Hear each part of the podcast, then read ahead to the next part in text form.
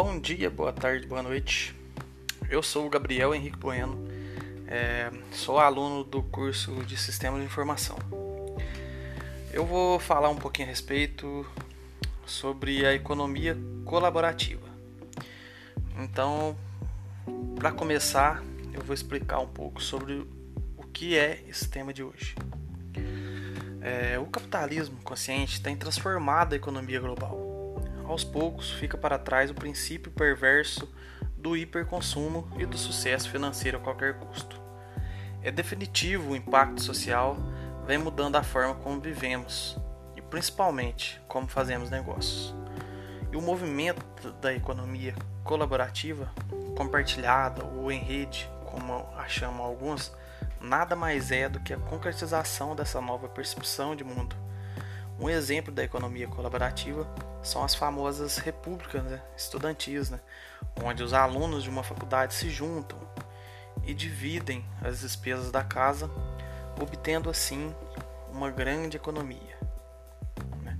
E isso acaba ajudando todo mundo, né? Que aí todo mundo se junta, faz essa divisão das despesas e facilita para todo mundo.